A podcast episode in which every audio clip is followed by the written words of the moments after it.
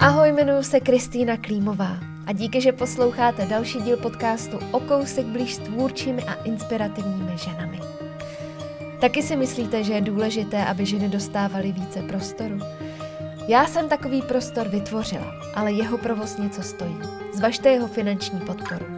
Všechny potřebné informace najdete na adrese okousekblíž.cz.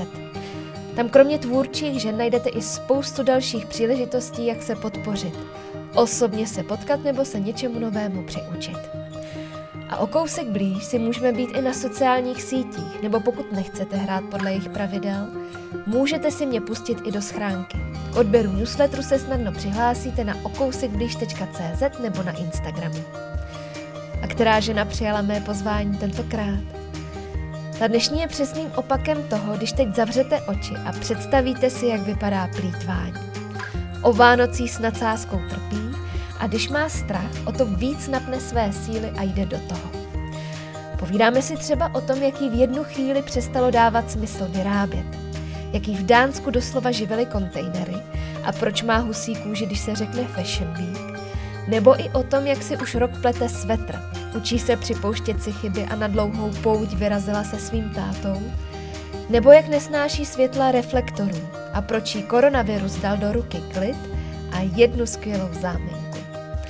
Tak ať se vám hezky poslouchá rozhovor s Linkou Vackovou, záchranářkou přebytkových věcí, módní návrhářkou na odpočinku a v posledních letech hlavně zakladatelkou Textile Mountain, prvního obchodu s přebytkovou textilní metráží a galanterií. To byl fakt takový jakoby šrumec a já už jako se přiznám, že jsem toho všeho měla strašně plný zuby. A potom jsem úplně jako už přestala dávat jakýkoliv rozhovor, že jsem nějak jako se uzavřela do sebe hodně a nechtěla jsem vůbec o ničem slyšet. Že, že jako přednášky a takže jsem se na tom nějak úplně vyčerpala, takže... Bylo to náročné. No. Ale umím si představit, že to má jako lidi náročnější, že se nechci stěžovat. No mě, jak teď tady tak jako sedíš přede mnou, mně přijde, že vypadáš úplně jinak. Fakt? No. Uh, možná se snažím se nějak uh, fakt víc uklidňovat, něčím vyklidňovat, nebo uh, že um, se na to aspoň soustředím, abych byla nějak jako klidnější a tak, ale přijde mi, že ten čas je přesně to, co mi schází na mě. Že jsem, že jsem i dneska si udělala čas na tebe a na sebe, že potom prostě si dám den bez ničeho, že se uvidím třeba jenom s kamarádkou, což se mi už taky nestalo, ani nepamatuju, takže se na to těším, že vypnu. Musíš to dělat eh, vědomně, prostě jo, jo, si. Že, že je to jinak fakt každý den šrumec, že potom večer padnu do postele a nevím o sobě. Mm-hmm.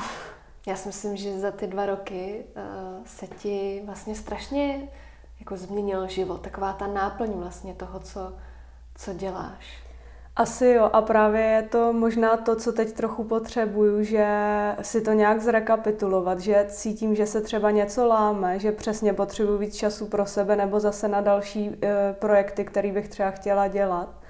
A jak to všechno šlo strašně rychle za sebou, tak jsem si nestihla prostě pořádně jakoby uh, odpočinout nebo si sednout a vlastně si říct, co se mi podařilo, nepodařilo.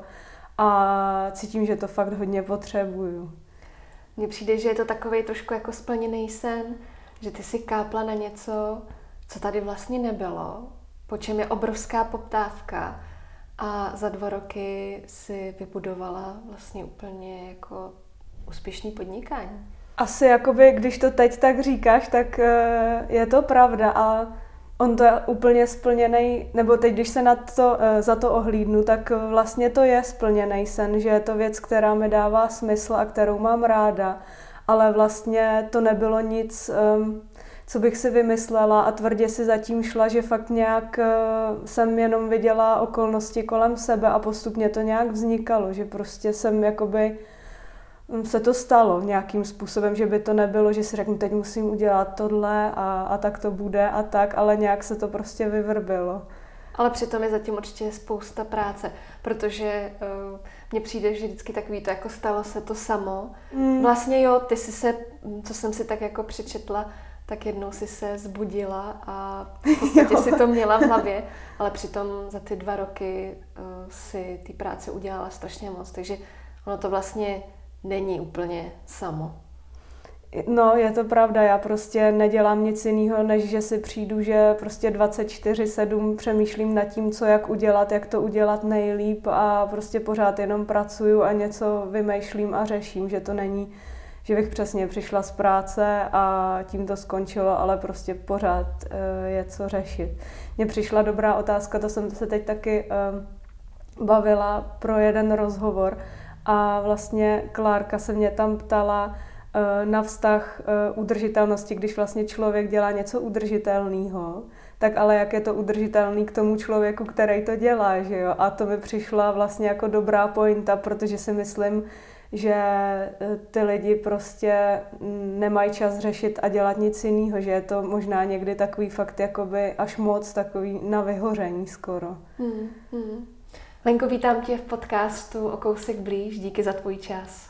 Ahoj, já moc děkuji za pozvání a těším se na co se mě budeš ptát. Jak velká změna je to pro tebe eh, v rámci toho jako vnímání sebe sama, protože ty si vlastně studovala na Umprumce, vypadalo to, že se spíš vydáš po té dráze modní návrhářky a teď najednou je vlastně z tebe podnikatelka. No, uh, ono to celé vzniklo tím, že uh, mi přestalo dávat smysl vyrábět nějaký jakoby efektivní oblečení, že třeba když nebo jsem si začala říkat, že stejně vlastně nejlepší, nejfunkčnější, nejskvělejší jednoduchý tričko, jednoduchý svetr, něco takového.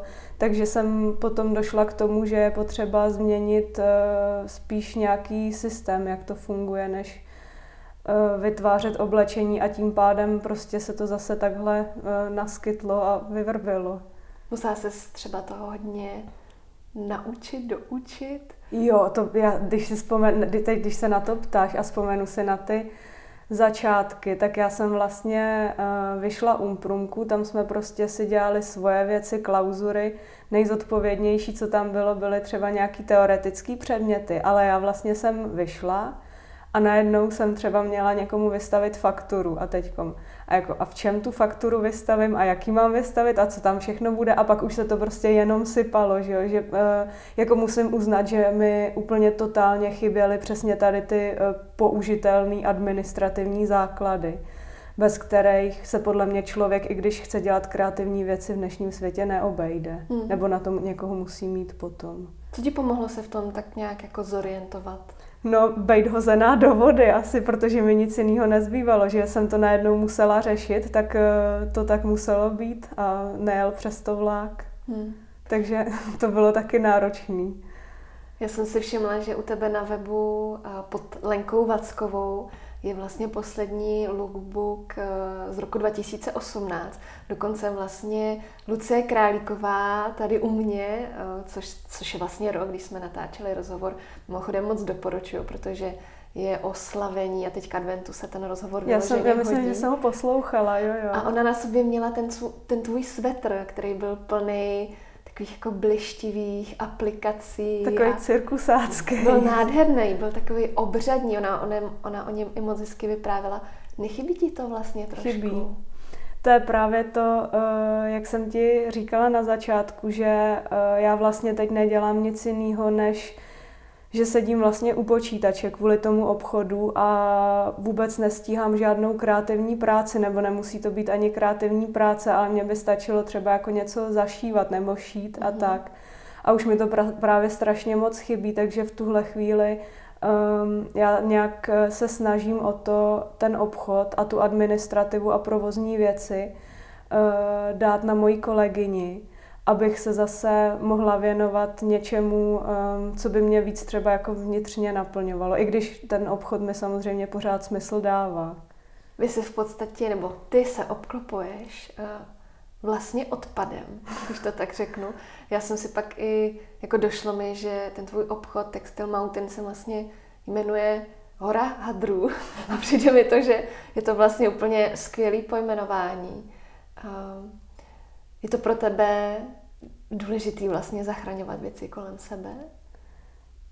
Jo, já asi k tomu nemám nic co říct jiného, než že jo, protože um, se to samozřejmě prolíná i do mýho soukromého života, že kdybych uh, takhle nefungovala v soukromém životě, tak asi třeba upřímně nemůžu dělat i pracovně to, co dělám, že zachraňuji věci, kdybych třeba um, zachraňovala látky, dělala v práci ekologické věci nebo udržitelné oblečení a potom bych šla třeba a stravovala se ve fast foodech anebo nebo si prostě kupovala věci v řetězcích a tak, tak by to asi bylo na pováženou docela. Takže já uh, vlastně i třeba, co všechno mám doma nebo svoje oblečení a tak, tak si myslím, že už je velká většina z druhé ruky. Hmm. Já, kdybych si představila samu sebe uh, v tom tvým obchodě, tak uh, bych vlastně by mi úplně krvácelo srdce při každý krásný látce a vlastně bych si to chtěla všechno nechávat, proto třeba ani nemůžu nikdy pracovat v sekáčích, protože to by mě prostě zabilo. Eh, tak jak s tím pracuješ ty? Máš prostě taky tu nutkání, si ty věci, já vím, že tam máš jako poklady. Mm. Jasně, že mám, že uh, hlavně ze začátku to bylo těžký, že jo, ale teď už fakt to mám zakázaný, že jsem si to zakázala, protože i skrz to jak eh, nestíhám šít, tak eh, si říkám a já to jako nahromadím a potom budu eh, jeden z těch lidí, kdo se tady toho u nás pak zase budou zbavovat. Takže fakt už to musí být něco, a nemusí to být ani jako třeba vyloženě poklad, ale něco, co, nějaký materiál, který se mi vyloženě na něco hodí, abych si ho vzala nebo skovala, ale právě si říkám, že když si všechno takhle skováme nebo vezmeme, tak co potom zbyde pro ty zákazníky, že jakoby jim musíme dopřávat to nejhezčí, aby vlastně i ten obchod eh, působil hezky a ne, že, my, že to děláme proto, aby jsme si všechno nahamounili. Měli tam svý kopičky. Jo, no, i když jako samozřejmě kopičky látek já mám, ale je to třeba ještě i ze školy, nebo prostě mm. ze začátku, kdy jsem třeba přesně takhle sbírala eh, po sekáčích třeba hedvábí nebo hedvábný košile, takže já mám spoustu mých materiálů, se kterými právě už taky uh, přemýšlím, uh, co s nimi, jestli je mám uh, dát do obchodu, třeba tam dát nějakou várku, anebo právě v tom lepším případě, že bych se konečně zase uh, dopracovala k tomu udělat nějakou kolekci nebo ušít nějaké oblečení. Vzpomínáš třeba na něco vyloženě speciálního, co, co, co si fakt hrozně vlastně chtěla, ale Řekla jsi, že bude Hele, lepší, když to pustíš? Teďkom, teďkom eh, je to čerství, protože jsme měli v obchodě paní, která nám přinesla další várku prvorepublikových látek, které jsou úplně v krásném stavu. A tam je jeden takový můj favorit, ten teda se objeví na obchodě teď, teď eh, v nejbližší době. A to je normálně takový jako hedvábnej žoržet s puntíčkama. A ještě když si člověk prostě představí, jak je jak je starý a jaký by z toho třeba byly večerní šaty, nebo vidíš úplně takovou tu dámu přesně prvorepublikovou, jak z toho má nějakou jako večerní toaletu. Tak to je fakt úplně krásný na to šahat nebo s takovým materiálem být třeba jenom v kontaktu. Hmm. Víš, z čeho já jsem vždycky v šoku, že tyhle ty jako x let starý materiály jsou, jsou vlastně tak strašně kvalitní a když dneska člověk něco koupí, tak eh, to se s tím vůbec eh, nedá srovnat. Je to tak, no. A i si myslím, je to, nebo já to třeba tak hodně mám, že to hodně poznám i po čichu, že ty nové látky mm-hmm. prostě jakoby chemicky smrdí třeba, že je to hrozně nepříjemný, když to třeba, eh, když jsem mluvila o téhle látce, tak to voní mejdlem ze skříně nějaký ty paní, že jo, která to přinesla, což může být taky někomu nepříjemný, ale mně to přijde vlastně dobrý, že to má ještě třeba i jiný uh, přesah uh, čichovej než uh, haptický a to, jak ta látka hmm. vypadá. Proč myslíš, že se to vlastně takhle jako zvrtlo a ty materiály jsou tak špatný? No, já si myslím, že je to kvůli tomu, že vlastně jak všechno sériově vyráběné oblečení podlíhá trendům, tak ono vlastně nemusí už vydržet, že jo? protože potom eh, si ty lidi koupí něco modernějšího, tady to odloží a já jsem chtěla říct, slehne se potom zem, ale když by se potom slehla zem, tak to, tak um, oni vlastně to vydržet nemusí, že to stačí, když to udělá ten efekt, to trendové oblečení a, a potom vlastně čau. Hmm. Takže ty látky tomu potom odpovídají a materiály, no. A ten odpad, to je vlastně teda co? Uh, On to není, já bych třeba řekla, že to není vyloženě odpad, i když vlastně jako může stát, nebo že by se to třeba odpadem stalo, až když eh, to nenajde ten nový domov. Jo, ono se tomu vlastně říká deadstock, to znamená, deadstock, že to je vlastně jak, takový... nějaká jako nejvystižnější mi přijde uh, přebytková, přebytek mm. třeba, mm. no. Takže my tam máme uh, přebytky vlastně od různých lidí, kdo se nám ozve, i prostě jako ze soukromých lidí, kdo na nás přijde a někdo má třeba něco z dědictví a tak nebo tam máme od lidí, co šijou, mají menší studia nebo menší značky a pak eh, se snažíme navazovat spolupráci i s továrnama, že aby to bylo takový různorodý. No. Ale na co fakt od začátku narážím, když už se ten obchod nějak zajel a víc lidí o něm vědělo, že eh, ze začátku to byl problém, abych navázala spolupráci s nějakýma továrnama nebo aby se o mě lidi dozvěděli že ještě jak eh, ten obchod neměl žádný jméno a tak, tak ty továrny prostě mi let kdy ani neodepsali. Ale momentálně je to tak, že my máme fakt šílený přetlak, že ty materiály nestíháme odebírat, že bychom potřebovali prostě mnohem větší síť zákazníků a toho, aby ty materiály prostě mohly kolovat tak, jak kolují třeba ty nový materiály aby jsme uh, stihli prostě odebrat všechno, co by za to stálo, nebo co by jsme chtěli. Jak jsi řekla, že, že vlastně to je často dědictví, to mi přijde eh, hrozně jako hezká myšlenka, jako podědit uh, roli krásné látky. jo. No ono to zní hezky, i to slovo jakoby dědictví, že, že je to něco takového jako uh, honosného, něco, co zdědíš ale většinou je to tak, že ty lidi třeba zdědí dům nebo byt, který vyklízí a je jim to líto vyhodit, ty látky, protože jim tam překáží a oni sami s tím nemají co dělat. Takže se nám třeba ozvou, že prostě jako ty látky jsou spíš taková věc, kterou, o kterou nikdo nestojí. Že mm-hmm. by to fakt musela být nějaká um, paní, co šije, aby to ocenila a tak, ale většinou si myslím, že to nepadne na úrodnou půdu. Tak ono už dneska málo kdo uh, si ušije oblečení. Myslím si, že uh, generace našich rodičů, ty naše mámy ještě byly docela zvyklí jo, jo, jo. Uh, jako nám dětem něco ušít. Ale zase na druhou stranu mám pocit, že se trochu vrací. Já doufám, nebo v tom uh, tak nějak, já si vždycky uvědomím, že v tom nějak ve svý uh, bublině žiju, ale pak se člověk zase setká s realitou někde jinde mimo bublinu a vidí, že to tak úplně není, že jo? takže ono si myslím, je to takový dvoustředný. Ty třeba, když něco potřebuješ, tak jdeš a jdeš si to ušít? To by byl ideální stav, ale to je přesně ono, že uh, i já sama prostě se tomu věnuju, řeším to a nestihnu si nic ušít. Uh, to je možná zase ta udržitelnost, uh, uh, jak jsme se u ní bavili, že ten obchod mi zabírá tolik času, že právě šít nestíhám, takže uh, mi nezbývá nic jiného, než prostě mít to oblečení aspoň z druhé ruky nebo z nějakých prostě jako zdrojů, kterým věřím. Hmm. Já jsem si o tobě přečetla, že dokonce ty s tím plítváním vlastně, eh, že tak moc ti to vadí, že si třeba i jeden čas eh, jedla jídlo z popelnice od supermarketu, který tam vlastně jako je vyhozený. Já to znám, tohle vlastně se docela i v Praze dělá běžně, že lidi mají vytipovaný popelnice, kam se vyhazují hmm. vlastně téměř netknutý potraviny no. jenom kvůli uh, datu trvanlivosti vlastně to musí z obchodu pryč. No to musela být vlastně docela jako velká zkušenost pro tebe.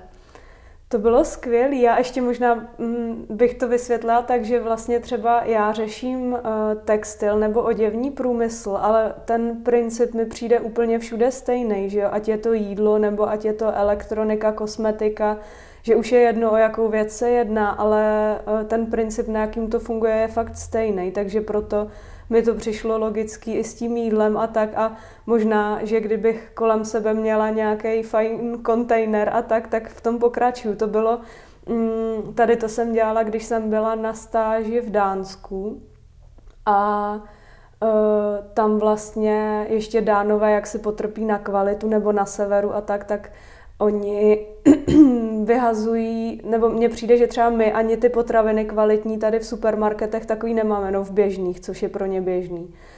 A takže já prostě jsem tam měla vytipovaný jeden takový kontejner, kam jsem se vždycky večer vydala a Uh, já jsem si tam prostě, mně přijde, že jsem se tam žila jak král, že jsem se takhle jako dobře uh, nikde ani nestravovala, protože já jsem fakt měla každý den k snídani jako borůvky, maliny, celozrný chleby, úplně jako krásný jídlo, kterýmu nic nebylo. No a potom jak Možná se... jenom řekneme pro, pro představu, že vlastně třeba v té popelnici se to neválí jako na hromadě, ale je to tam v těch obalech. Takže, jo, jo, jo. Takže vlastně a hlavně to jsou to jakoby vezme. Eh, popelnice jenom na ty potraviny, mm. že se mhm. tam nic jiného nedává, takže tam jakoby nic uh, hnusného nebylo.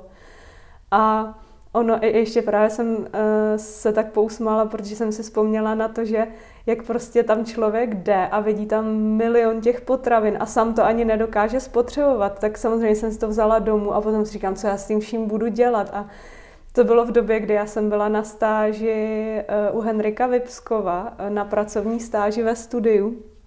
A my jsme tam fungovali tak, že každý týden eh, jsme měli někdo službu a vařili jsme obědy, že jsme se tak střídali já jsem to začala teda nosit i tam a všichni prostě jako uh, byli za to šťastní, říkají, ty to fakt tady vyhazujeme, že to ani jako nevěděli, že to takhle funguje.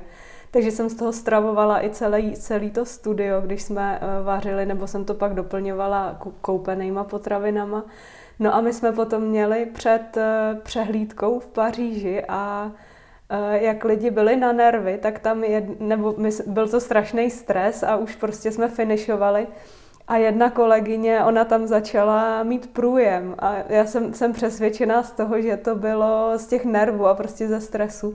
A oni to svedli na to jídlo z těch popelnic, takže potom už mi to zakázali, že v tom nemůžu pokračovat a muselo to ustat. No ale přišlo mi vlastně skvělý, že jsem z toho byla schopná jakoby třeba živit eh, k obědu i dalších eh, přes deset lidí. Hmm. Tady by si to netroufla?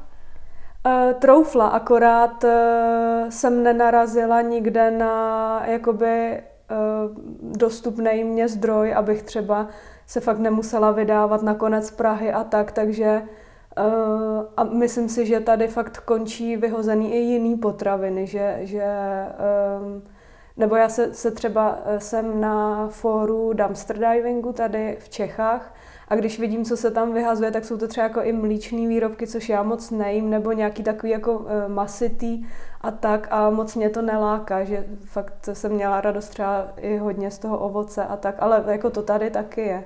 Hmm. Takže, takže jako když se to už naskytne, tak samozřejmě potom jdu. Evidentně je teda pro tebe plítvání velký téma. Eh, byla jsi v tom třeba dřív?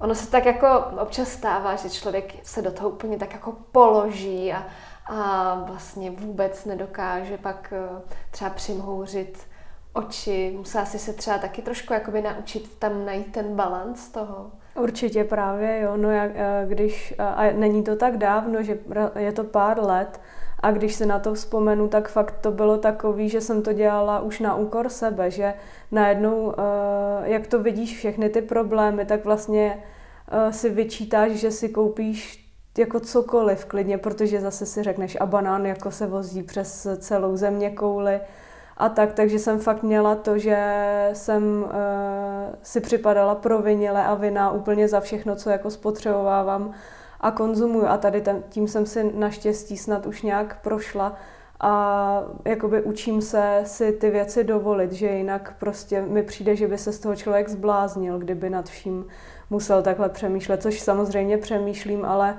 mm, učím se to si tolik nevyčítat. Hmm. Tak ono je zvláštní, že uh, pár desítek let zpátky tak uh, plítvání to vlastně vůbec jako neexistovalo ve společnosti. Možná v nějaký vyšší vrstvě, hmm. ale jinak vlastně lidi uměli velmi dobře pracovat s tím, co měli. A je vlastně zvláštní, že po pár letech eh, je tady vlastně společnost, která se to musí znova naučit. Hmm. Je to takový dost jako paradox. Ale hlavně, jako když se nad tím fakt zamyslíš, tak je to úplně postavený na hlavu, že to fakt nedává smysl a přitom je to o nějakým jenom změnění návyku nebo e, o tom se zamyslet, že ty věci se jako neobjevují a že ta energie se pořád někde jako přelívá, že od někud vezmeš, tak e, to někde potom chybí. A přijde mi to strašně uh, sobecký, že potom vlastně ty naše babičky nebo prababičky, oni skovávali, já si pamatuju moji prababičku, ona skovávala i obal od mouky třeba, že jo, aby ho na něco zase použila, nebo do toho dávala skořápky který pak dala slepicím, nebo prostě jako skořápka rovná se vápník, že jo, a tak, že to prostě všechno dává smysl, jenom jsme na to úplně zapomněli. Jo, moje babička taky měla v obalu od mouky skořápky, jo. teď jsem se na to no, úplně no, no. vzpomněla díky tobě. Jeden reklamní kousek.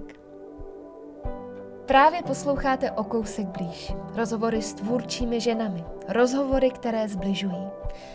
Podcast je přístupný úplně všem, jeho tvorba ale něco stojí. Podpořte ho, prosím. Třeba zřízením trvalého příkazu, zakoupením autorského tisku nebo nabídkou ke spolupráci. Přesně tady a teď třeba může zaznít zmínka o vašem produktu či službě. O své zkušenosti se s vámi ráda podílím během konzultace, nebo vám schutí propůjčím svůj hlas, schopnost naslouchat a následně se ptát. Potřebné informace najdete na stránkách podcastu a na všechny vaše nápady jsem jedno ucho na buďme zavináč okousekblíž.cz Máme tady Vánoce a já jsem, když jsem scrollovala u tebe na sociálních sítích, tak uh, jsem si tam všimla takového obrázku, jakože u mě na Vánoce nic nekoupíte, protože to není o nakupování. Máš, eh, je to pro tebe náročný období teď před Vánocema? Asi jakoby jo, protože eh, ať chci nebo nechci, tak na sebe cítím ten tlak, že bych měla kupovat věci, že i jakoby třeba eh, rodina nebo širší rodina, tak třeba úplně nesmýšlí tak jako já. A vlastně si potom přijdu blbě, že jim nic nedám, že třeba já to fakt tak mám, že kdyby mi nikdo nic nedal a místo toho jsme si třeba dali víno, uvařili si dobrou večeři nebo něco takového a byli ty lidi na sebe hodní a bylo všechno v pohodě, tak mi to bohatě stačí. Ale uh, jako všichni to tak nemají, že jo? takže um, si i tak přijdu, že prostě bych měla schánět nějaký dárky a tak a jsem z toho ve stresu prostě potom, i když nechci třeba. Já tohle znám moc dobře, taky vlastně bych si hrozně přála, abych nic nedostala ale mně vždycky přijde, že mi ty lidi vlastně vůbec nevěří, že, mm. že opravdu nic nechci. Jo. Že je to pro mě vlastně ten největší dárek, když to vymyslíme vlastně úplně, úplně jinak. Je to přesně tak, no že já nevím, jestli, že mm, já si myslím, že je to naučený, že, jo? že se vždycky někoho zeptáš, a co chceš, a nic nechci. A pak, eh, nebo myslím si, že třeba i starší ročníky to tak mají, že jim je blbý si o něco říct a potom jako stejně třeba ten člověk něco očekává a myslím si, že tím pádem je to tak chápaný třeba i u nás, že hmm. prostě něco chceme. Hmm. Jak teda ráda trávíš Vánoce? Uh, s lidma, který mám ráda. A takže to přesně není uh, ten schon, že pro mě ty Vánoce by měly být uh, nějaký zpomalení. Že fakt třeba nic nemusím, že um, se zastavíme a máme se dobře. Minulý Vánoce jsem strávila, eh, pak jsme jezdili samozřejmě za rodinou a tak, ale strávila jsem je s přítelem a potom eh, s kamarádkou hlavně, štědrý večer a jenom jsme si povídali a uvaři, upekli jsme si kubu a dali jsme si víno a šli jsme třeba jako i brzo spát a tak, že právě jsme si udělali jenom pohodu a bylo to strašně fajn. Máš tam třeba nějaký jako pracovní omezení, že třeba si říkáš, že od nějakého data, opravdu už tu práci necháš a, a odpočíváš? My jsme teď řešili přesně v obchodě, protože tam máme směny jakoby na obchodě a tak, tak jsme řešili uh, pracovní dobu, kdy teda ještě budeme mít otevřeno a tak a potom tam bylo jako a den před Vánocem a já jsem řekla, že prostě ne, že uh, já nevím, jak to tam teď vychází s víkendama a tak, ale že myslím jako 23. už bude zavřeno a sejdeme se zase 3. a neexistuje, aby tam prostě někdo něco dělal a že si myslím, že tohle může počkat na jindy, ať se děje, co se děje. Já vím, že už Textile Mountain dávno už není jenom jeden člověk. Eh, jaký to pro tebe taky je vlastně se takhle obklopit lidma a táhnout za jeden pro vás? Je to hezký pro mě, je to hlavně strašná pomoc, protože vím, že sama to nezvládnu. A když kolem sebe má člověk fajn a milý lidi, tak eh, je to, je to strašně hezký, že prostě na to člověk není sám, že eh, je dobrý si připustit, to si ze začátku taky pamatuju, kdy už si člověk řekne, hele, tohle je jako povolání jiného člověka, tak ho oslovím, to prostě sama nebudu dělat, anebo to bude všechno polovičatý a akorát z toho budu nešťastná, takže si myslím, že je důležité jenom si připustit to, že už to fakt nejde. Co to třeba v tvém případě je, co jsi musela takhle říct, že to, tohle fakt není moje povolání? Já si pamatuju, že možná úplně prvně to přišlo s tím, protože já jsem na střední studovala uh, jakoby pro, propagační výtvarnictví, takže mm. tak nějak jsem, neřekla bych umím, myslím, jsem uměla uh, s Photoshopem, s ilustrátorem a ani ne tak dobře. Takže jsem si pak řekla, hele, tohle už si nebudu smolit sama, prostě řeknu grafikovi, to za to fakt nestojí. A potom uh, i to, kolik já nad tím strávím času, než on to jako udělá třeba za půlku času nebo i míň a ta práce vypadá úplně jinak, tak jsem si prostě řekla, že to za to nestojí. A to bylo třeba i s fotografkou a bylo to i s účetní, že, že jsem si pak řekla, já si prostě nebudu dělat přiznání sama, protože to budu mít blbě. Bude z toho průšvih a už jako to tak nejde. A funguje ti to v tom smyslu, že vlastně když ty tu práci dáš jiným, tak a vlastně se ti zase to vrátí jakoby z jiné strany. Protože já vím, že spoustu třeba žen má obavu, že vlastně nemá jakoby tu kopičku, ze který ty, ty profese můžou pak eh, zaplatit. Tak jak, jak vlastně ty se, mm-hmm. jak, jak jsi se v tom ty uvolnila? Já si myslím, že mi nezbylo nic jiného, než uh, se v tom uvolnit kvůli tomu, že já jsem fakt z toho byla už tak vyčerpaná, že to prostě nešlo, že to jiné řešení uh, nebylo, nebo že se na tom úplně odpálím a pak můžu jako přestat úplně dělat to, co dělám. Takže si myslím, že to fakt bylo o tom, že to nešlo udělat jinak. A mm, třeba to řeším i teď, že uh, je to takový, nebo nevím, jak eh, navenek může vypadat, že třeba Textile Mountain funguje a nefunguje, ale je to takový, že eh, když eh, třeba poplatím všechny náklady, protože my máme i obchod v centru a tak, takže když všechno poplatím i výplaty, jako přesně tady ty všechny profese, tak ten obchod se tak nějak uživí. A teď momentálně právě řeším to, že Eh, se chci právě z toho Textile Mountain upozadit, že eh, zaučuju tu moji kolegyni, která by to za mě nějakým způsobem převzala. A já třeba vím, že si ji nemůžu dovolit. Ale prostě nic jiného, jakoby žádný jiný řešení nevidím, takže prostě to mám asi nastavený, takže to musíme zkusit a o to víc asi, jak mám strach, tak tím víc musím napnout síly, aby to fungovalo.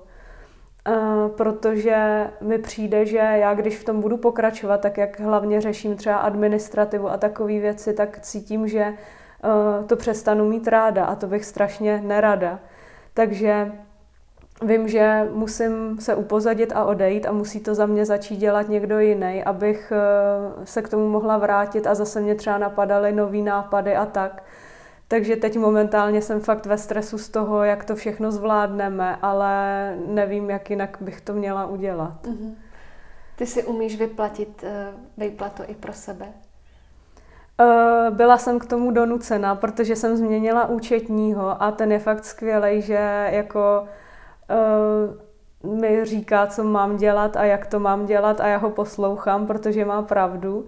Takže jsem to musela začít dělat, i jak začal on dělat ve všem pořádek, tak aby to všechno bylo správně. Ale teď je to fakt tak, že jsem si pár měsíců už výplatu nedala, protože nějak jakoby lepím ostatní díry a tak.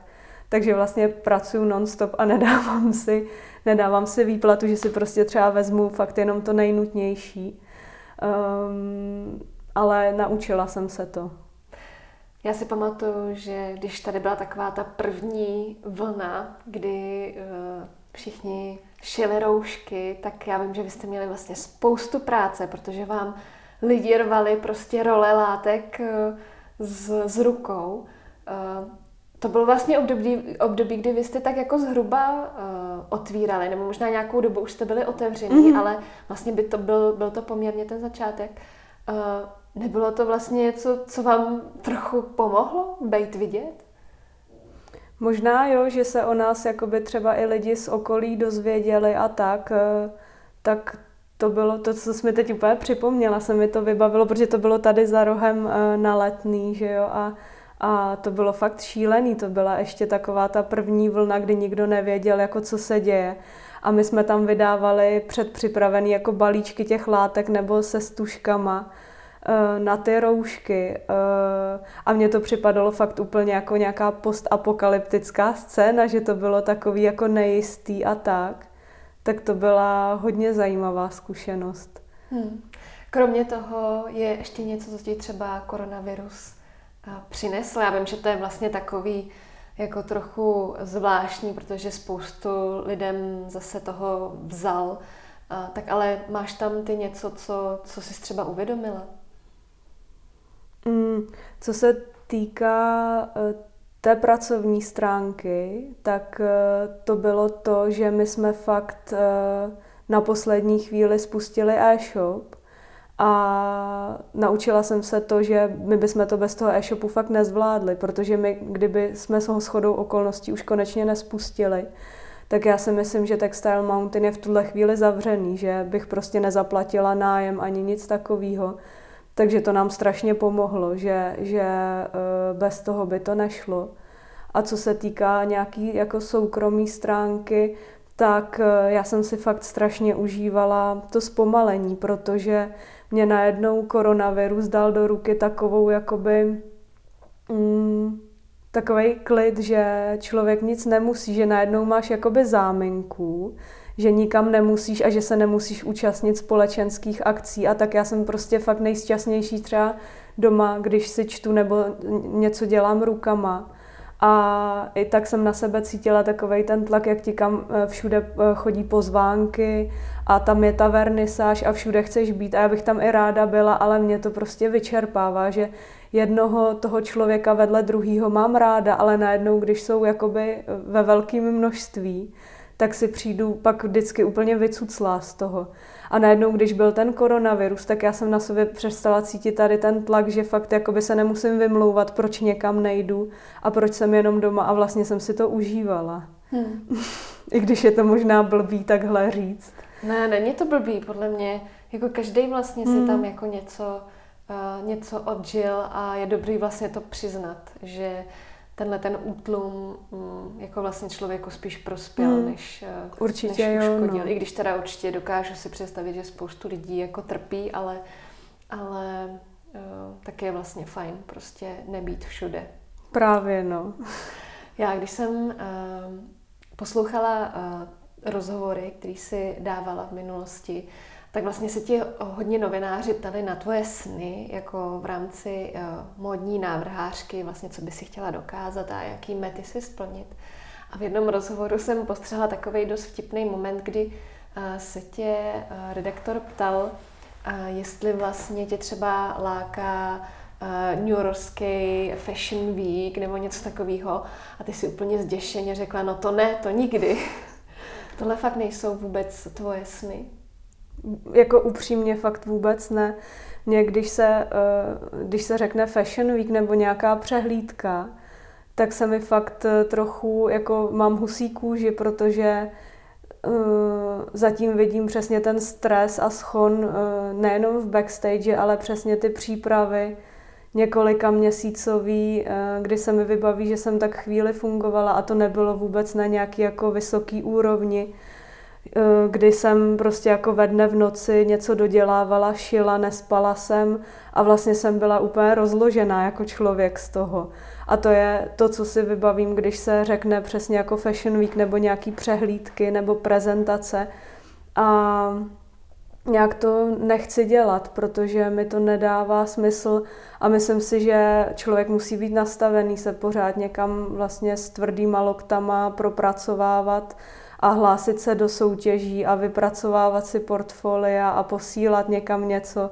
A to já vůbec jako nechci.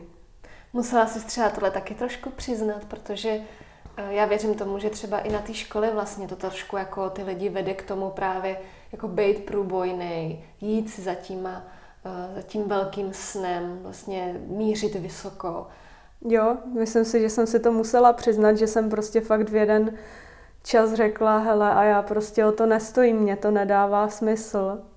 A myslím si, že i to byl jeden z důvodů, proč já jsem na místo nějakých jako fashion weeků po diplomce skončila v továrně a ne někde jako v záři reflektorů, abych se tam někam jako spala za nějakým pozlátkem a tak.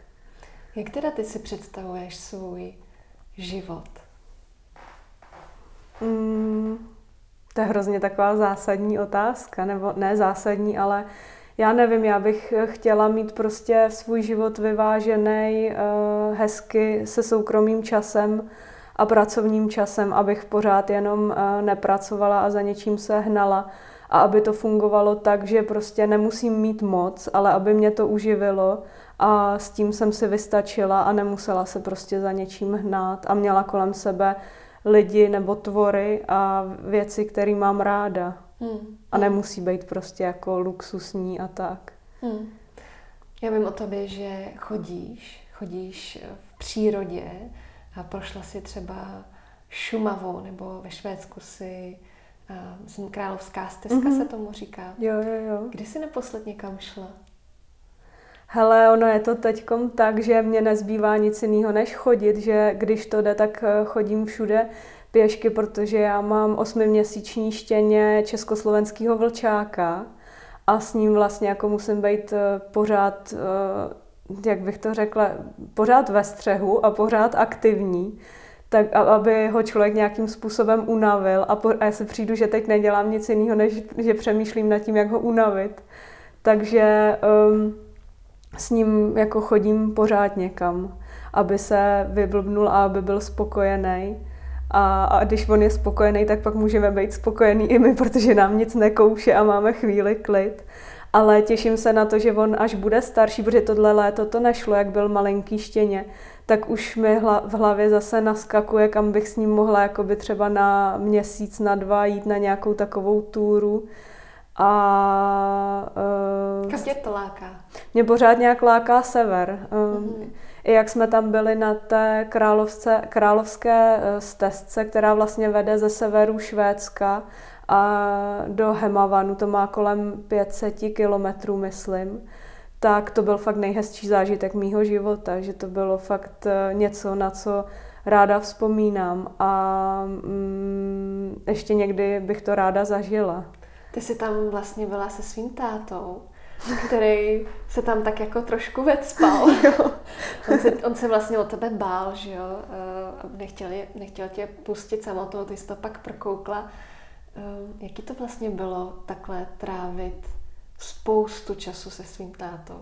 Bylo to skvělý. Já fakt uh, jsem za to hrozně ráda, protože, jak si už řekla, tak ze začátku to bylo tak, že já jsem chtěla jít sama, a on se bál, tak, tak jako by říká, a nemohl bych jet s tebou, ale nepřiznal barvu, že je to kvůli tomu, že se bojí. A tak on si potom připadal samozřejmě blbě, že se tam takhle jakoby vecpal. Ale myslím si, že jsme byli za to rádi oba strašně moc, že já fakt eh, to bylo nejlepší, co se mi mohlo stát, protože jsem si i říkala, kdy jindy se mi stane takovýhle zážitek s tátou, že bychom prostě jenom někam šli a vím, že on to za svůj život třeba taky neudělal a že se mu to strašně líbilo, že je člověk, který je takhle nastavený a miluje to, akorát třeba kvůli tomu, že eh, stavěl dům, měl nás a řešil jiné věci, tak neměl prostor to udělat a vlastně to bylo jenom skvělý. Můžu si to třeba představit tak, že, že jste si vlastně popovídali jak nikdy, Mm, nebylo to vyloženě, jako jo, ale nebylo to vyloženě, jako že bychom si hodně o něčem povídali, ale spíš je to i takový to ticho, kdy si nepovídáš, ale rozumíš si, jestli víš, co mhm, myslím. Mm-hmm. Tak to bylo hrozně fajn, že prostě seš jenom třeba v té přírodě, rozděláš si večer úplně unavená oheň, nad tebou je to slunce, který nikdy nezapadá. Uh, projdou se tam nějaký losy soby a vlastně jako ani nemusíš nic říkat a řekne se to všechno samo, že to bylo fakt strašně super, že občas jsme si povídali a táta, on je ještě takovej, že jemu bude 60, ale on na to, že prostě takhle daleko nikdy nikam nešel, tak on byl pořád přede mnou, že já jsem eh, za ním vlála a chodili jsme tak, že on šel první, já jsem šla druhá, takže prostě i když jdeš tím člověkem, tak jenom jdeš a mlčíš, přemýšlíš si nad svým, ale je skvělý, že si nepřijdeš sama, že prostě sama nejseš a víš, že kdyby se cokoliv stalo, tak tam někoho máš. Hmm. Ty jsi třeba do té doby chodila spíš jako převážně sama, nebo třeba i s nějakou kamarádkou?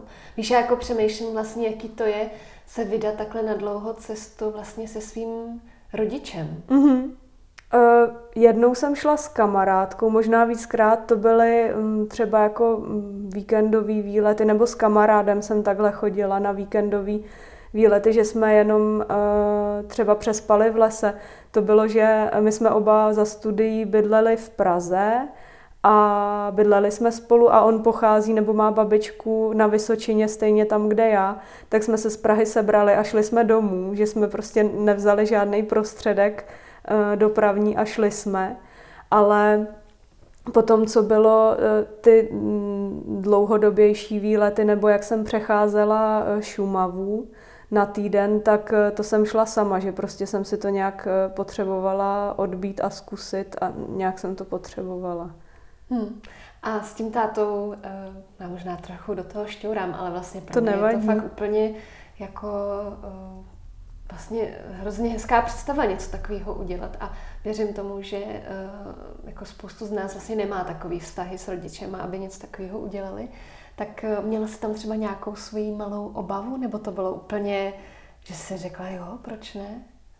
Asi jsem si prostě řekla jo, proč ne, že, že jediný, z čeho jsem měla obavu, tak to bylo, že táta furt říkal, a jak já to ujdu potom, když už, jakože se teda řekl, že pojede, viděla jsem, že se toho trochu bojí a potom, když se to blížilo, tak na něm bylo vidět, že čím dál tím víc nejistý. I já, že, protože jsme nikdy takovouhle pouť jako neudělali.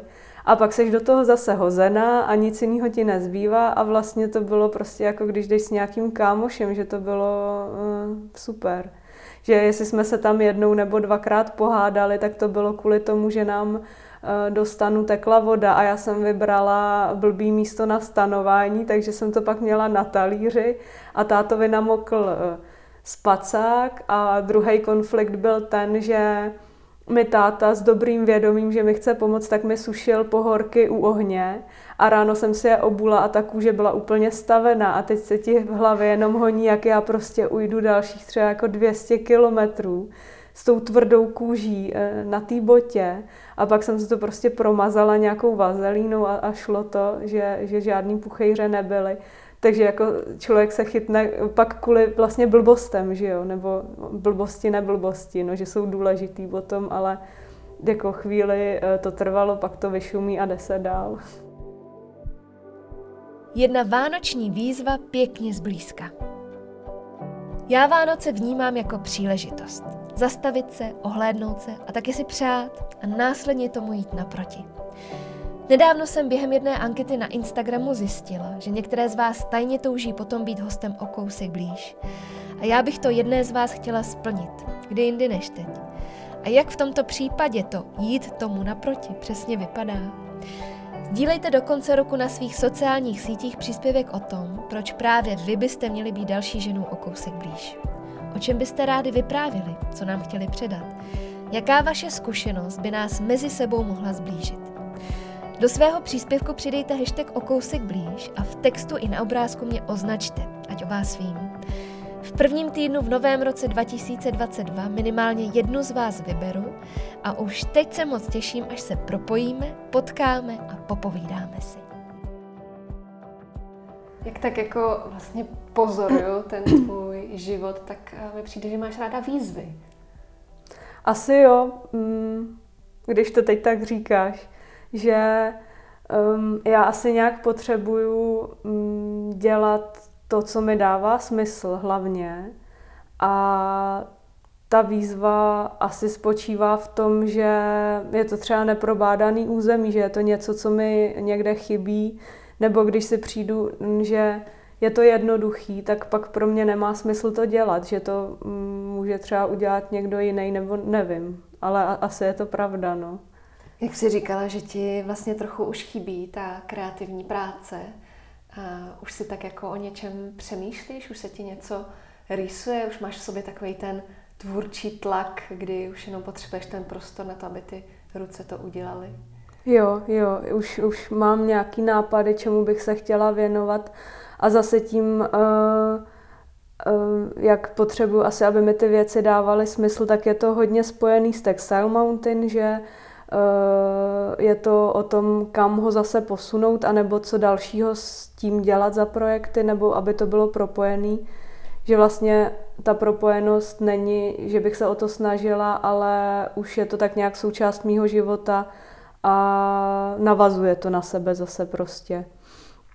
Takže je to takový, že já si přijdu uh, úplně unavená, že už nemůžu a pak si prostě třeba jeden, dva dny odpočinu a už je to takový, jako že sebou začneš vošívat a už musíš něco vymýšlet a dělat a, a nejde to jakoby zastavit, že to prostě pořád eh, je potřeba někam posouvat a čelit těm novým výzvám. No. A to si myslím právě, že hodně tady to mám po tátovi, protože on je strašný nezmar a nevydrží nic nedělat a pořád něco vymýšlí a tak, takže eh, to si myslím, že máme společný, že je pak vtipný ho poslouchat, když mě poučuje, jak se musím naučit odpočívat a že ať pořád tak neblázním a už jen jediný, co já mu na to říkám, je podívej se na sebe. U čeho si teda nejvíc odpočineš? Teď momentálně je to pletení. Kamarádka se mi směje, že už rok pletu svetr, ale já vždycky prostě, když mám večer čas, tak si k tomu sednu a pletu a myslím si, že je na tom hrozně hezký jenom to, že opakuješ uh, rukama nějakou činnost a hlava ti u toho úplně vypne, když teda zrovna nemusíš počítat oka nebo něco takového. Takže momentálně je to pletení, anebo právě procházky venku. A už jsi něco upletla? Upletla jsem, uh, učila jsem se to, myslím, na takových těch čelenkách zimních. To jsem vlastně jako upletla všem, že to, to, to byly uh, minulý rok vánoční dárky, protože jsem se to potřebovala nějak naučit. Upletla jsem si uh, vestu, tu doteď nosím podle návodu. Uh, která vždycky, když si ji oblíknu, tak přesně jakoby vím, jaký tam má mouchy a co tam je, mhm. ale nějak to beru, že jsem se to učila a patří to k tomu. Že to je ještě prostě taková ta profesionální deformace, že já si něco oblíknu a vidím úplně jako kde to nesedí, co tam je. A přiznám se, že teď, jak mám rozpletený ten svetr, tak je to podle návodu, myslím, že je to norská pletařka nějaká a ten svetr já jsem potom oblíkla a říkám si, ty a ten střih by to potřebovalo jako tady ubrat a takže to tam dělá třeba jako nějaký varhule nebo se to někde potom krabatí. A tak je to potom uh, vlastně hrozný si i v tom připustit, že si řeknu, a já na to prdím, já to párat nebudu, nechám to tam a prostě to tak je, tak upletu třeba další svetr a ten bude lepší. Že se to jakoby učím mm, si ty chyby připouštět všude nějakým způsobem. Když mi teď tady ukazuješ vlastně, ty se teď jako názorně rukou ukazovala, jak, ten, jak, jak tam ten svetr jako máš a jak, jak o tom přemýšlíš, tak vlastně vidím, že ty máš úplně krásně barevnou ruku. Jo. A to máš jenom jednu? Uh, mám jenom jednu a na té druhé mám, mám jako malý tetování.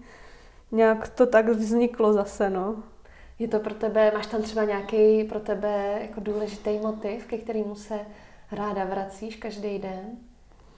Já ty tetování, co mám, eh, nebo já mám jakože různě ještě po těle, že to není nic velkého, ale spíš eh, to jsou vždycky menší věci nebo takové fragmenty, které třeba na té ruce jsou potom poskládané, že tady ta kompozice je od mojí kamarádky Báry Zelníčkový, která tetuje a doplnila mi tím uh, už uh, tady ten znak, který, který uh, tady byl, že vlastně se na to navázalo a že se to postupem času pros- tak nějak jako skládá a spíš ty tetování mám jako takový památníček, že je to třeba nějaká čárka nebo něco Aha.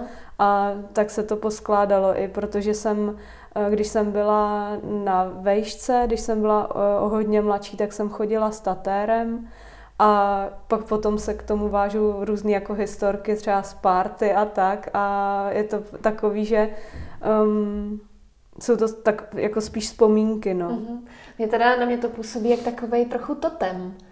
Jo, je to takový indiánský trochu, no, což uh, vlastně jsem chtěla. Já jsem vždycky měla bářinu ruku hrozně ráda, ona, jí má, ona si to dělala sama a má to uh, podobný, tak jsem jí říká Baru a neudělala bys mi prostě taky něco na té ruce. Tak jsme se domluvili a tady to mi tam uh, udělala a musím říct, že ze začátku to byl strašný nezvyk, jak tu ruku vidíš pořád před sebou, tak mhm. najednou jí mít takhle barevnou. A teď je to tak, že právě se mě někdo zeptá na ty tetovačky, co mám a já o nich vlastně už ani jako nevím, že jo, že to prostě splyne a já vždycky si říkám, a jo, vlastně jako mám tohle a uh, už to nějak nevnímám. Teď jsme určitě uh, jako zbudili velkou představivost, tak uh, koho zajímá Lenčina ruka, tak se podívá na Instagram a tady určitě nějak hezky nafotím, natočím. Jo, já se už na ní nebudu sedět, abych tam neměla obtisknutý svetr. Máš třeba nějaký svoje oblíbený uh, rituály, který třeba děláš během dne, abys ho měla lepší, produktivnější? Úplně první věc, co mě napadne, tak si nedokážu den představit třeba bez čaje. Jak je jako teplej, dobrý, prostě to k tomu patří.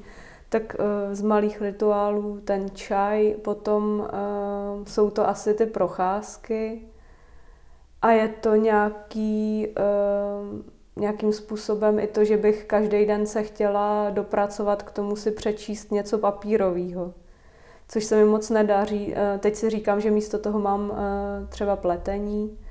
A bohužel mezi mý denní rituály patří i to, že se vzbudím a prostě hned musím zkontrolovat eh, e-maily, schránku, zprávy a tak a vlastně se nějakým způsobem připravit na ten den, co mě čeká. Takže a, a tohle jsou taky rituály, na který zase nejsem tak pyšná třeba. Já vím, že potom, co jsi pracovala chvíli v továrně, to bylo vlastně hned po Umprumce, mm-hmm. a tam ti to evidentně nějak jako nedopadlo, mm-hmm. co jsem tak pochopila, že z nějaký domluvený spolupráce vlastně nakonec nebylo nic. A ty jsi vlastně chvíli pracovala i v bistru. Musela jsi odpočinout i od světa módy? Jo, určitě, že bylo to tak, že já třeba i na Umprumce tak jsem pracovala v kavárně a tak, že uh, já se vždycky říkám, že kdyby se cokoliv nezadařilo, tak vždycky se můžu vrátit někam do kavárny nebo do bystra, že vlastně jsem otevřená tomu, co přijde, to vezmu za práci, kdyby se nějak něco zkazilo. Ale to, jak jsem pracovala v Bystru, což bylo tady taky uh, na letný, tak bylo skvělé v tom, že tam pracovali, uh, pracovala spousta kamarádů a byla to taková malá komunita.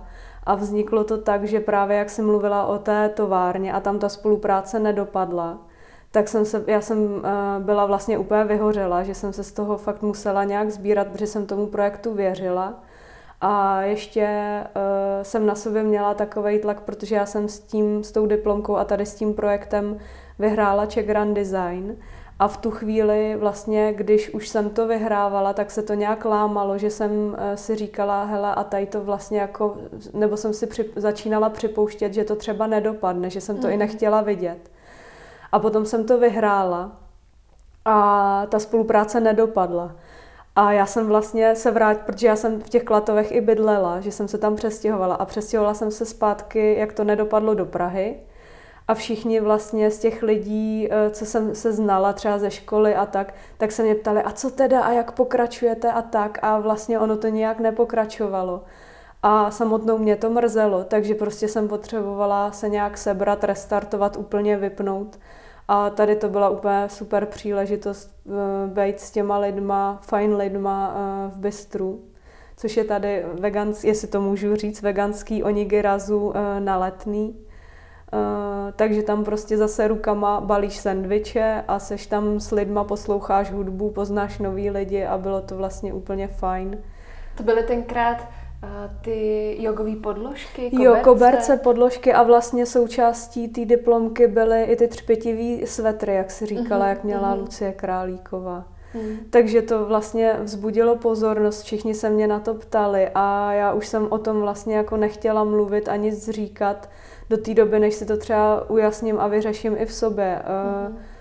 a dám si od toho nějaký odstup. Vlastně mi přijde, že na jednu stranu uh, chápu, že, nebo vidím, že vlastně potřebuješ svůj klid a, a máš, máš ráda, když děláš věci sama a, a nějaký svůj prostor, ale zároveň vlastně velmi dobře umíš dělat věci, které právě jako zbudí ten rozruch, ať už to byly uh, svetry blištivý nebo, nebo ty koberce, které byly úplně úžasné z, vlastně z odpadu textilního. Uh, taky se vlastně nechala tetovat tenkrát krví, to si pamatuju, to jsem na tom design bloku byla. A, to se viděla naživo. Viděla jsem to naživo a vím, uh, když jsem tam byla, tak si měla ramena teprve potetovaný a pamatuju si tě tam, že se tam prostě seděla uh, v té vlastně podprsence na té stoličce, určitě ti musela být i velká zima. A, ale vlastně taky, to bylo něco, o čem se jako hodně, hodně mluvilo. Tak jak, jak to vlastně jako zvládáš pak takovýhle ty situace, kdy... kdy Nezvládám. Hodně. No, nezvládám. Uh, právě třeba ten design blok, jak jsi říkala, tak uh, jak jsem se nechávala potetovat, tak uh, to bylo takový, že jsem měla ten nápad, myšlenku a stála jsem si nějak za tím konceptem. A potom už jsem musela udělat to, že se prostě do té role vcítím a mhm. je to prostě práce a je to role ale bylo to úplně šílený tam prostě být před lidma, ještě jako uh, se tetovat tou krví nebo být do půl těla, ale musela jsem to brát jako takovou roli, že to pro mě bylo asi úplně to nejhorší, se tam takhle vlastně jít s tou kůží na trh. Mm-hmm. Že to bylo nejvíc, čeho jsem se bála, že uh, jsem o nějaký exponování se moc nestála, ale ta myšlenka byla nějakým způsobem silnější a stála mi za to a zároveň jsem si říkala, hele, to asi jako neseženeš žádnou modelku, která se tam za tebe nechá tetovat krví, eh, takže prostě to bylo potřeba udělat a mm, tak Výzva. jsem to, no, no, jo, jo, asi jo, no. Zase si, možná je to i o tom si jít za nějaký jakoby svoje hranice a zkusit to. Taky možná přesvědčení. Určitě jo, no, protože třeba ještě ten design blog, to si pamatuju, to bylo tak, eh, že já jsem přislíbila tam prezentovat kolekci oblečení a já jsem na té kolekci i začínala nějak jako pracovat a pak nějak jsem si řekla, a proč tam jako zase mám prezentovat nějaký jako oblečení a tak. A půlce jsem si řekla, tak já tam udělám tady to, že mě to nějak jako docvaklo ten nápad, nebo že zrál, zrál delší dobu, ale jsem si říkala, a to by bylo úplně jako skvělý to odprezentovat tam, že jsem třeba tady ten projekt plánovala na nějakou galerii a říkala jsem si, a do galerie přijde pár tvých kámošů a ty potřebuješ vlastně jako vzbudit tu pozornost tady na to téma. Takže já jsem to těm pořadatelům ani komu ani jako neřekla, že tam budu mít spíš performance než výstavní stánek. A vlastně jsem se hrozně bála i toho, jak se k tomu uh, design blok jako takový postaví, že jsem se připravovala na to a tak jako my tam třeba tady to uděláme a budeme jako vyhozený nebo já nevím. Takže to bylo takový jako celkový napětí a potom během té akce. To bylo vlastně i fyzicky strašně náročné, protože my jsme pořád my museli odebírat eh, čerstvou krev, aby se nesrazila a tak, takže já jsem, a to bylo vtipný, protože já jsem fakt na sobě pozorovala, že mám pořád hlad třeba, že jsem tolik hladu nikdy neměla, a nebo jsem měla fakt jako úplně rozpíchaný ruce, že jsem si připadala jak feťák nějaký třeba, že to, že to prostě bylo fakt nějak jako si zase zajít za nějaký hranice asi svoje, mm. abych se třeba i poznala skrz tady to, nebo nevím. No, poznala jsi tam něco na sobě, jako zjistila jsi tam něco při takovýhle extrémní situaci? Možná, nebo tady nad tím jsem nepřemýšlela a možná to, že prostě když si za něčím stojím, takže jsem schopná pro to udělat všechno, co můžu. Mm, že to je dobrý o sobě vědět že uh, vlastně mi nějaký jako třeba fyzický uh, mantinely nejsou tak důležitý než uh, nějaký přesvědčení. Mm-hmm. Ty jsi pak měla mm, vlastně úplně, úplně potetovaný záda různýma logama, značek, hlavně teda v rámci nějakých jako fast fashion a, a, a tak. Já jsem si pak jako říkala, Uh, máš, tam, máš tam vlastně jizvy? Mám, no. Ještě, ještě že ta kůže je taková jako světlejší, jako když se třeba škrábneš, ti to pak můžu ukázat. Uh, nebo když se v létě opálím, tak to trochu vystoupí, jo. Takže, takže to pořád trochu mám, ale je to to samé jako třeba s tím tetováním, jak jsem ti říkala, že to prostě už nevnímám, že to pro mě není důležitá věc. A ta kůže nebo tělo je něco prostě, co se používá a je to další, nebo to už je nadsázka, je to prostě další takový materiál nějakým způsobem. A to ještě, jak, jak se teď ptala, tak uh, se mi vybavila vzpomínka, že zajedno, jak se to hojilo a dělali se ty strupy, tak to bylo úplně strašné, že mě vlastně všechno svědělo, že jsem se pořád vošívala. A potom si pamatuju, že já jsem šla s odstraněním znamínka na krku na chirurgii. A teď eh, to už bylo v nějaké jako fázi hojení, nebo tam ten doktor viděl ty eh, stroup, stroupky nebo ty jizvy. A on si zavolal sestřičku, že na mě měli takový to jako velký, tu velikou lupu a prohlíželi si to tam tou lupou a ještě zavolal tu sestřičku, jako pojďte se podívat, co ona to tady má. A potom z nich vyle, pak když jsem odcházela, tak ten doktor se mě ptal, a kolik vám za to zaplatili, že jste si nechala udělat tu reklamu na tělo, že to vlastně jako uh, pochopil tak, že jsem si nechala ty značky mm-hmm. vytetovat uh, jako reklamu, takže to byly pak takovýhle jako vtipný situace, nebo třeba v bazénu a tak, jak lidi koukali, tak uh, to je vlastně mm, dobrý i, že si tady o tom tak povídáme, jinak bych na to zapomněla, nebo že si to zase připomenu, tady ty vzpomínky. Hmm. Takže vlastně i přesto, že tu, to světlo těch reflektorů vlastně úplně nemáš ráda, tak pak si na sebe vytetuješ něco, co zbuzuje pozornost vlastně, kudy chodíš. Paradoxně, no. Že ta pozornost fakt jakoby mi nebyla bytostně příjemná, ale byla mi příjemná třeba zase z toho pracovního hlediska, že jsem si říkala, že se podařilo na to téma nějakým způsobem upozornit, anebo že si toho lidi fakt všimli.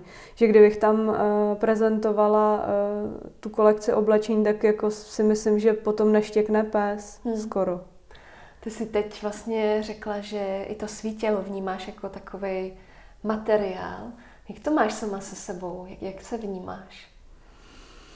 Já si myslím, že je to pořád cesta, kterou vlastně jako na který pracuju a řeším ji, že eh, když jsem byla mladší, tak jsem se sebou měla fakt hodně problémů. Možná jako z toho plyne právě přesně i to, že jsem měla potřebu se tetovat, mít piercingy. Eh, je to, myslím si, že je to běh na dlouhou trať, ale uh, myslím si, že se to lepší a že nějakým způsobem se uh, učím mít se ráda a mít se sebou dobrý vztah.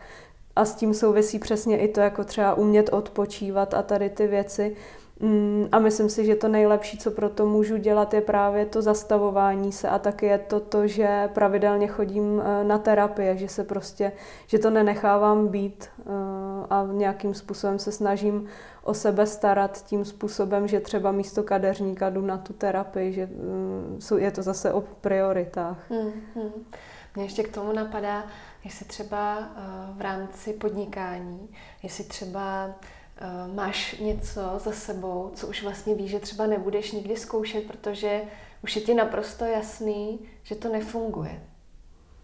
Ty jo, jako určitě něco takového je, ale nevybavuju si teď úplně konkrétní